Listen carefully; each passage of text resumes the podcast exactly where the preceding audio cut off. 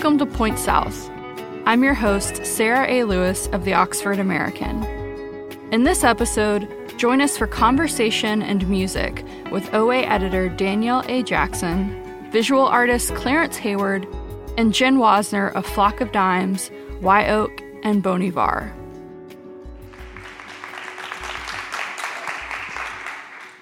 Hi, everybody. Thanks for coming out tonight, and welcome to Point South Live. I am Danielle A. Jackson. I'm the editor in chief at the Oxford American magazine. We publish a quarterly magazine, print magazine, that features storytelling in many different forms and formats. Um, literary arts like reporting, memoir, fiction, short stories, flash fiction, poetry, and fine art, visual art. We also host live events, and we're so grateful to Nell and to everyone at 21C for partnering with us to bring you the program for tonight. 21Cs, like the Oxford American, are committed to bringing exceptional art to their audiences and to forging community in the name of the arts. And we're so pleased to be in partnership. So thank y'all. So, for tonight, I'm thrilled to introduce to you or to welcome two artists local to the Triangle whose work in the sound and the visual arts connect in many exciting and thrilling ways. First, Mr. Clarence Hayward, a painter and collagist, was born and raised in the Republic of Brooklyn. His work explores notions of the Black American experience, investigating cultural truths, challenging stereotypes, and questioning identity. Mr. Hayward has shown his work nationally and at venues including the 21C Museum of Durham, the Harvey B. Gantt Center for Cultural Arts, the Black Gallery Raleigh, the Nasher Museum of Art at Duke University, and CAM, the Contemporary Art Museum of Raleigh, in addition to many others, as I learned earlier. Thank you very much for being here, and please, everybody, welcome Clarence Hayward.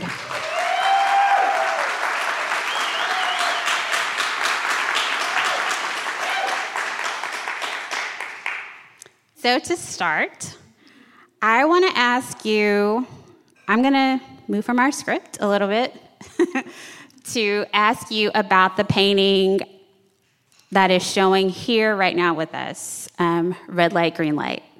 So, can you talk a little bit about red light, green light? I left my speech in the green room. but I'm going to wing it. So, Red Light, Green Light was born from a body of work that I'm actually currently still working on called In My Hood. It's a um, body of work based on a statement made by Geraldo Rivera, of all people. Um, after the murder of Trayvon Martin, Geraldo Rivera got on his podcast and said Trayvon wasn't killed because he was black, he was killed because he was wearing a hoodie. So I decided to make a body of work where I portray black men and boys in hoodies to kind of um, take away the stigma of us being threatening. But while I was building that body of work, I was playing around with different colors and textures that I wanted to use for backgrounds. And I stumbled upon uh, some color theory ideas where certain colors you put together creates like a stigmatism in the eye and you actually can't see it. So I put the green with the red to play along with that. And when you stare at it too long, it causes like a vibration in your eyes. So actually you can't see it. Also, there's a color blindness called red green. Color blindness is actually the number one color blindness in the world. So that kind of plays into the idea of being unseen or invisible. So the number one influence on my practice is Barkley Hendricks the idea behind Red Light, Green Light kind of came from a painting he did called Sir Charles, alias Willie Harris. And that's why I got the idea for the triptych. That's also what spawned the red. And the stories are kind of similar. And that Willie Harris was is a character from the um, Raisin in the Sun who ran off with all the money at the end of the movie. in that same vein, I'm playing around with the idea of being feeling looking threatening or looking like I might steal your money or whatever. Thank you. Yeah. I um, I'm so glad that you went ahead and went into all the color theory behind your work because in just preparing to talk to you, I got super engrossed with your study of individual colors, like across, I would say, the years of your practice. So, so there's the red and the green playing off of each other. Um, there's the paintings with the gold leaf. I'm thinking about PTSD and a series of other paintings. What happens when you decide on a color to use or to explore or to put together with with another color? Is it usually a feeling that you're trying to convey, an experience for the viewer? Is it um, purely for your pleasure? Like, what do you decide? What makes what is it that that motivates you to decide? Okay, um, that's a pretty deep answer, but a lot of the color combinations come from art history and looking at studying people who came before me, and I see what worked for them. So obviously, it's still to work. But it's also playing around in the studio and seeing what feels right, what feels good. How do I feel when I look at it? And you know, pretty much once I start laying down that background color, I'm all in. I mean, you can always change it, but I live with it in the studio for a couple days, and if it works, I stay. I stay with it. You mentioned a couple of times Barkley Hendricks. So maybe talk to us. I would love to hear a little bit about his influence on your work and just like who he is in art history and why he's important and is an artist that we should all be learning and looking at all the time. Okay. Barkley Hendricks is the reason that I am a painter today. Not the reason I'm an artist, but he's the reason I'm a painter. So previously, I mean, I worked in collage, I mean, in charcoal and Conte sticks and stuff like that. But I went to an exhibition at the National in 2008. It was um, Barkley Hendricks' solo exhibition, The Birth of a Cool. It was the first time that I saw life-size paintings of black people, and I saw myself. And I actually never told anybody this, but one of the main reasons is so my biological father died when I was a baby, so I never got to meet him. But when I walked into that exhibition, I saw a painting of a guy that looked just like my father, like based on pictures, and it's always stayed with me. So I've always studied his work after that. That's really, really beautiful. So that makes me want to ask you a couple of things. Um, okay. First is I also like the variations of black masculinity in Barkley Hendricks's work. Like it's mm-hmm. a whole wide multiplicity. And I really love that about your work also. It just mm-hmm. honors a whole lot of emotions and tones. Even when you're painting yourself, it's like a wide variety of feelings that we just all need to realize and sit with, I think. So, I'm kind of following that about the turn about your father um, and like that kind of personal influence on your work. Mm-hmm. I noticed that in many of your paintings, you do pull from, I would say, like the matter of your personal life. Mm-hmm. So there are many portrayals of your family, your daughters who are lovely, uh, Miss Desiree who's lovely. Yeah, can you maybe tell us about you know, to me, as a person who works in the literary arts, I identify a person who's taking from their personal life to make art as like just a fellow like memorist. Um, you're you're crafting art out of like the sweat and delight, but also the tragic things and also just like the everyday things of, of real life, right? So I think sometimes, so I'm going to to the question, but sometimes, sometimes um, in the literary world, personal writing isn't as valued as like craft intensive as things that like absent the person or the subject, the artist. Um, I guess I would just love to hear why you do turn the lens on your own life to make work.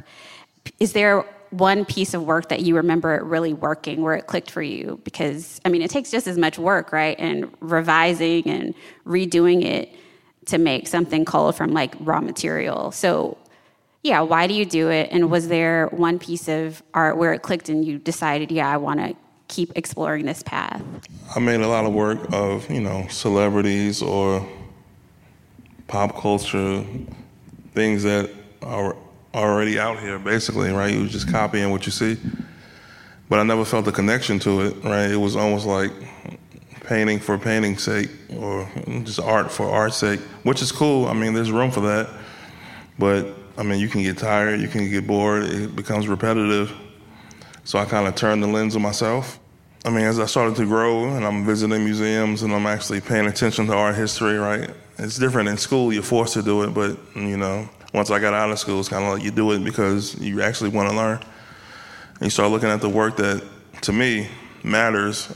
Is usually somebody talking about like something historical that actually happened in real life, or they're documenting their story, and I always felt connected to it. And then here's the cost of like models, right? I couldn't afford any models at the time, so I started painting myself and then you get tired of painting yourself. So I'm like, you know, I painted my wife, and then we had kids, and it's like, okay, I'm going to paint the kids. And then you start, I mean, life happens, you know, things happen, and you start documenting it. Like, I always tell a story like, oh, we had pancakes today. How can I make this an interesting painting? Right? And then you paint the kids eating pancakes, and you show somebody, and they're like, oh my God, I remember growing up eating pancakes with my parents, and you can see that people are connected so to the it's work. a way of connecting Yeah. for you and then also for uh, with us. Yeah, I mean, it's way beyond connecting, right? It's it's therapeutic too. Like if I'm stressed or I'm going through something, I just I can paint myself looking angry, so I don't have to walk around angry. Like it's just so many different things you can do that other people relate to when they see the work. Like, oh, I remember feeling that way. And that I, you know, I know that look. So yeah, and then you just start telling stories and keep going. Thank you. I would love to. Would you like to hear some music, everybody? Um, I would love to bring in our second artist for the evening into the conversation and into the room. I am excited to present to you musician Jen Wasner, who releases solo projects as Flock of Dimes. In April this year, Sub Pop released Flock of Dimes' Head of Roses Phantom Limb, which is a collection of tracks written around the same time as last year's full length release, Head of Roses. Both works explore heartbreak, making the self, and through visually stunning and vivid sonic landscapes and exceptional lyricism, bridge many genres and transcend them all. Everybody, Jen Wasner. Hi. Hello, everyone. Thank you, Danielle. Good to see y'all. It's a pleasure being here. I get so few opportunities to play my songs for folks these days, so um, it's a real treat. This one is about duality and appropriately is titled Two.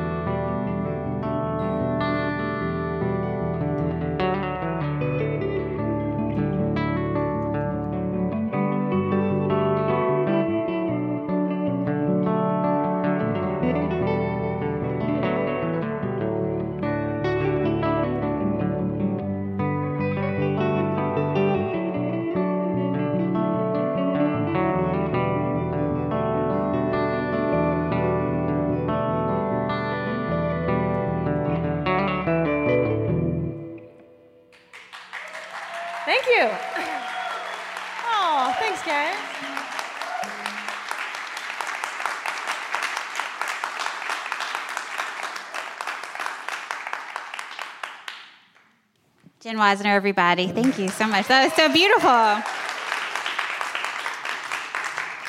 I would love to start, and this is a question that's going to be for both of you, but I'd love to hear from you first, Jen.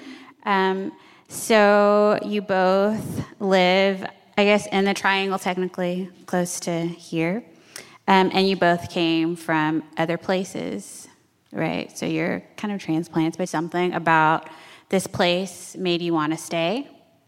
So, I'd love to hear about what is special about this area for you and what it does and has done for your art practices. And Jen, you're from Baltimore. Clarence, I know you're from Brooklyn. I'd love to hear what is it, what are some things from those places, those respective places, that still show up in your work? Like, what did you bring from home with you that comes out in your sound or in your visual work? Well, um, I've been here since about 2015, I believe, and I'm someone who thinks in metaphor a lot. And so um, when I try and define like my time in Baltimore and what that meant to me and my practice versus my time in North Carolina, it always sort of starts to fall into these two categories of like head and heart or like mind and body. And I'm, I'm from Baltimore, and like I was surrounded. There's an amazing music community in Baltimore. There was so much happening. I was um, being exposed to all these things that were that I never experienced, and I was learning all these things. And it was just sort of this like go go go kind of uh, mentality and like way of being for me. Um, and when I moved here, a lot of my friends in Baltimore asked me why, and I didn't really know what to tell them because the only reason that I really had at the time was I went there and it felt good. Like it was very much like a felt intuitive sense that that brought me here to begin with. Um, and a lot of that had to do with the people that I had met. But I think a lot of it had to do with this sort of like loosening, this this like um, uh, sinking. What I later have come to sort of think about is like sinking into my body and like out of my constantly hyperactive brain.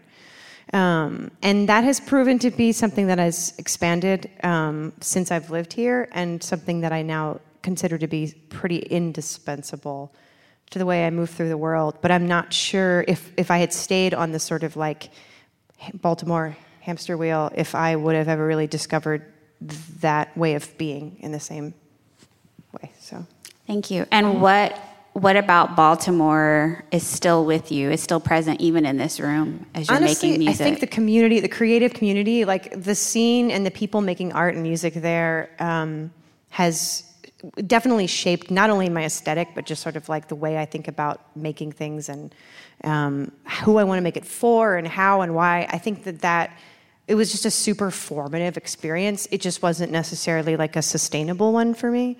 Um, I wouldn't be the same person or artist if I hadn't learned and seen and, and absorbed all of that, you know, incredible stuff. But I also, I don't think it was something I could do indefinitely.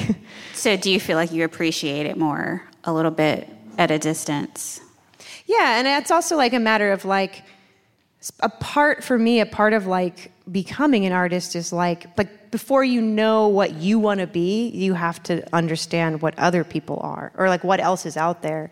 And I think like there's a time when you're just sort of absorbing all these different identities and ideas and aesthetics and it i think that that is like definitely a s- step one before you sort of start to centralize like like who am i that like what do i have to say like how do i want to like speak in the world and move through the world and like before i could do that i had to sort of understand as much as i could about what other people were doing That's like Clarence talking about making all the other work of all the other celebrities and all the other artists before returning home to making the art out of his own life and experiences. So, yeah, Clarence, I would love to hear from you also about what made you come here and what made you stay.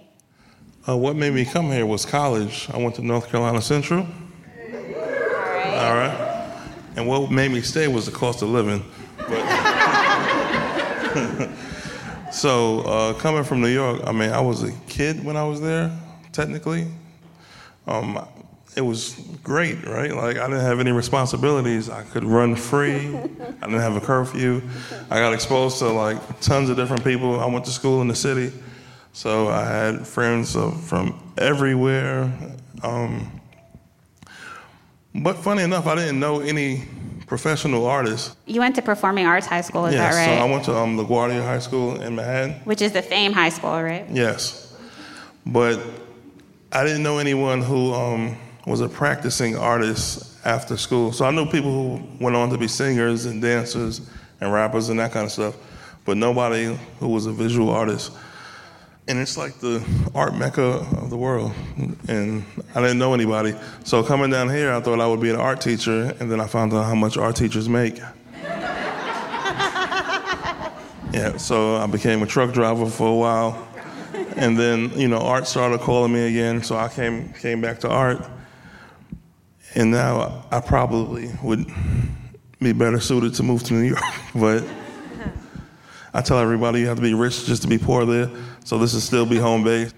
And same thing, I'd love to hear from you. What about where you come from still makes it into your paintings and your other work? And what's in the room with you here that is really like some Brooklyn aesthetic or feeling? Well, I don't have any Brooklyn here, but I have some Bronx here. So I brought my wife with me from New York. We we met in high school actually, but um, I think I brought I brought my hustle. So I'm I'm creating nonstop. Um, I'm looking for opportunities. Um, so I think I brought that back from New York. The grind, the constantly wanting more, and never settling. And I'm always, I don't know, I'm just looking, searching. Yeah, it's really the creative hustle. You both sort of mentioned the grind a little bit. Um, I would love to hear um, you both talk about, I guess, collaborators. So this question is inspired by my like reading about Jen's career across multiple projects, bands, collaborations. Um, and also your creative practice, Clarence, where you're bringing other people in, but you're also thinking about the audience. So that's kind of a collaboration as well. So, Jen, I, I would love to hear you just talk about how you think about creative partnership in music making. And um, when you first hear a song in your head, for example, or a line, when do you know it's time to bring somebody else in? And how do you make that decision of who? That's a great question. Um, I'm a very relational person. I mean, anyone who knows me, I could tell you. Um, I'm a people person.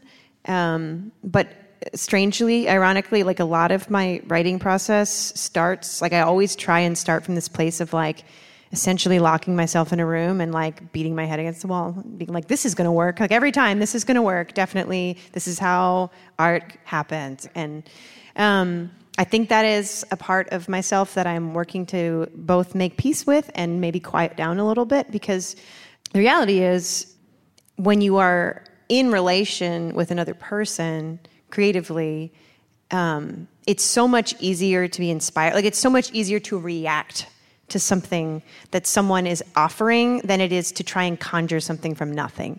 So sometimes it's just as simple as having the like guts to get in a room with someone and make yourself vulnerable. Um, but at that point, you know, the ideas are just sort of right in front of you.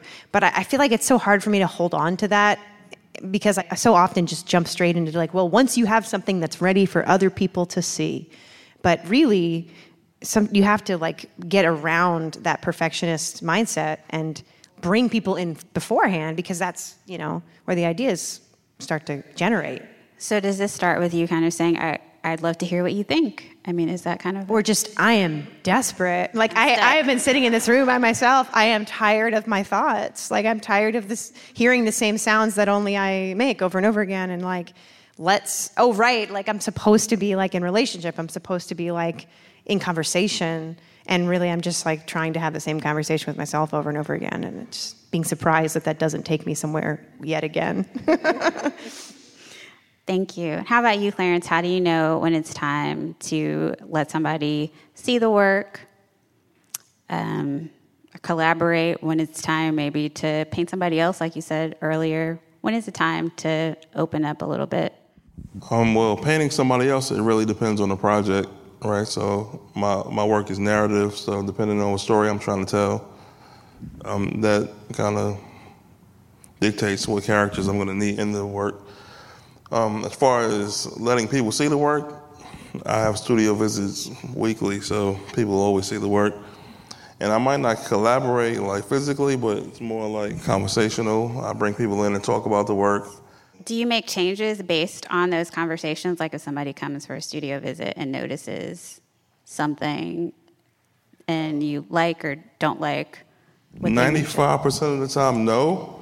But I like to see what people are thinking when they look at my work, right? So I had a studio visit last week, and one of the comments was there was something in my work that could be a barrier I'm still going to keep the painting the same way it is, but I still like to get another perspective on what it is. It's just a barrier for that person, so they won't be collecting the work, but. Someone else. yeah, I mean, I love, I mean, that makes me think about how everything isn't really for everybody. Like, you have exactly. different audiences, probably. So, yeah, I mean, before, I would love to hear both of you talk about who you're making work for. So, who are you singing to? who are you writing to? Who are you painting for? I love this question. Thank you for asking this question because this is actually like a huge turning point in my life and career where I was asking myself this question in a way that I think has been really pivotal. But when I was so in 2011, 2012, my band Wye Oak put out a record and it sort of like had its little zeitgeist moment. Um, I was playing like 200 shows a year with my bandmate Andy Stack, and like we were just grinding. Um, and I was, you know, I had I had accomplished the thing that I had set out to do in many ways, and I was the most miserable I had ever been. And the crowds got bigger, but it, the energy was off for some reason. And it occurred to me in that moment, I was like, okay, um, maybe it's not just a matter of bigger, better, more, but maybe it's a matter of like, who do you want to connect with? I noticed that like a lot of bands or projects, as they got bigger, they kind of played by uh, some rules about okay, well, we're going to curate our sets so that we're always playing our most popular song, and it's always going to be right at the end, and it's always going to be this way, and this is what people expect. And, um, you know, I think that that is essentially being a good entertainer, right? Which is like a different thing from being an artist. It's a real skill, but it's a separate skill. And I think at that moment, I was like, oh, maybe the thing that I want to be is actually something else. And maybe I need to be more intentional about who I am making things for. And like as you make work for a larger audience, um, just it's just like a sheer numbers game. It's like I wanted to make work for people who think about music the way I do and relate to it in the way that I do. I would obviously hope as many people could enjoy it as possible. I don't want it to be exclusionary or alienating. Um, but I don't want to go into the field being like, I want to just make the lowest hanging fruit I can make for whoever.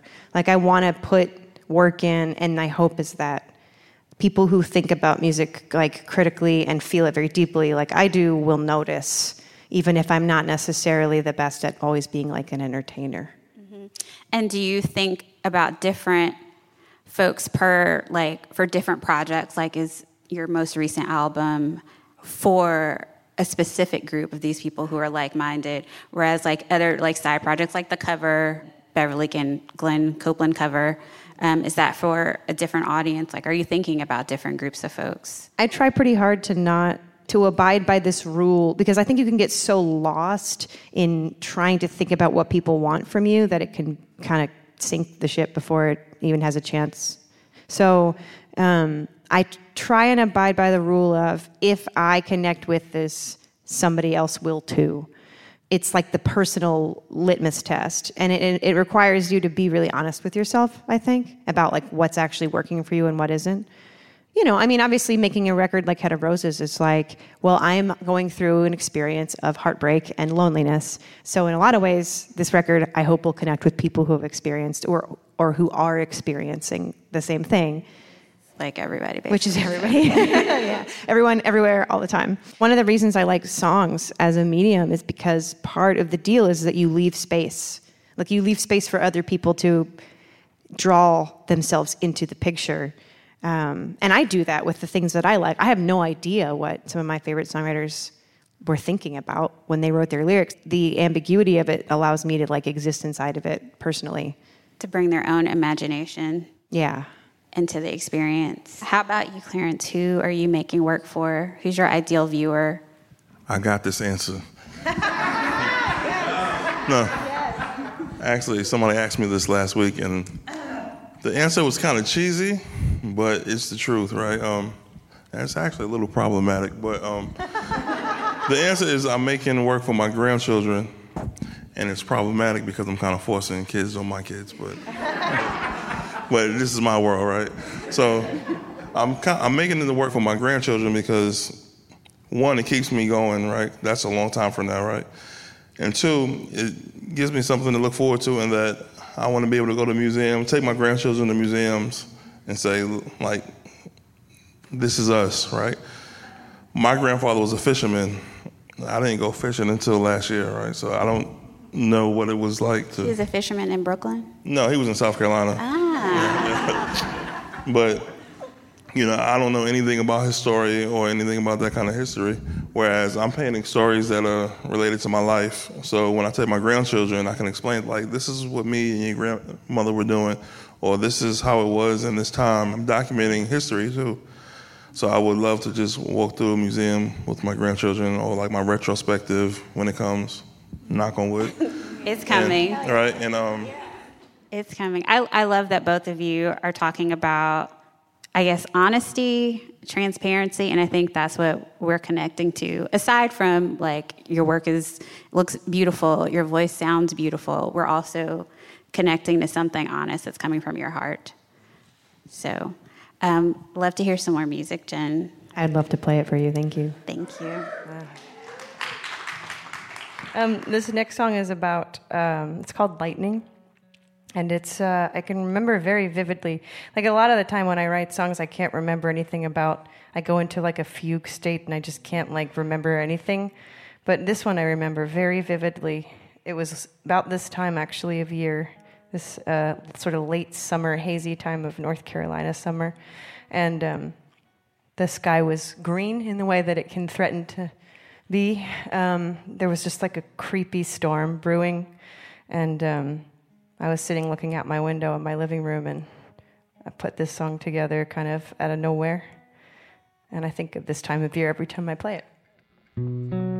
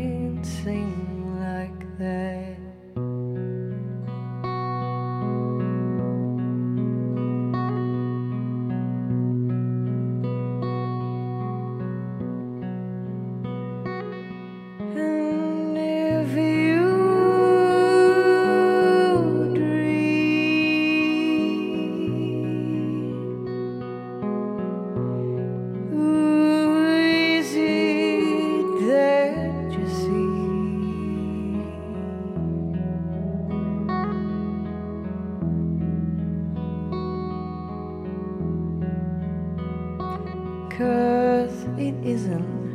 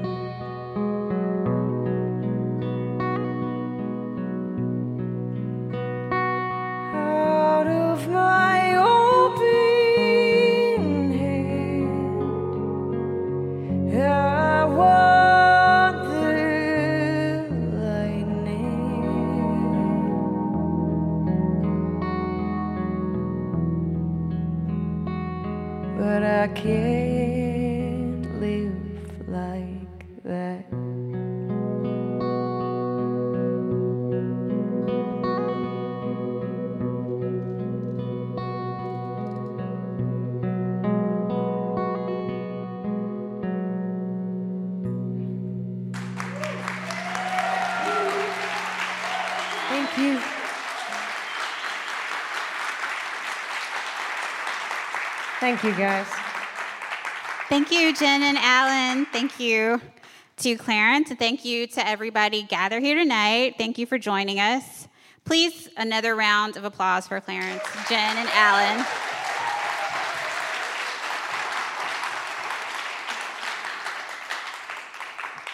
So I want to give a special thank you to 21C for hosting this event and for creating a space for conversations like these to happen. This is like a article in the magazine come to life, and I just really appreciate from the bottom of my heart.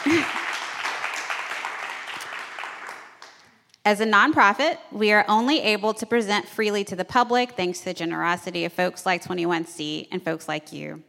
I do hope you'll consider, if you're able, making a donation to the OA. Um, think about what a ticket for a program like this in an intimate space like this could cost. And if you can, head to oxfordamerican.org backslash donate to give. We would also love for you to subscribe to the magazine four times a year, an art exhibition in your mailbox, so it could be better. Thank y'all. Have a good night. Be safe.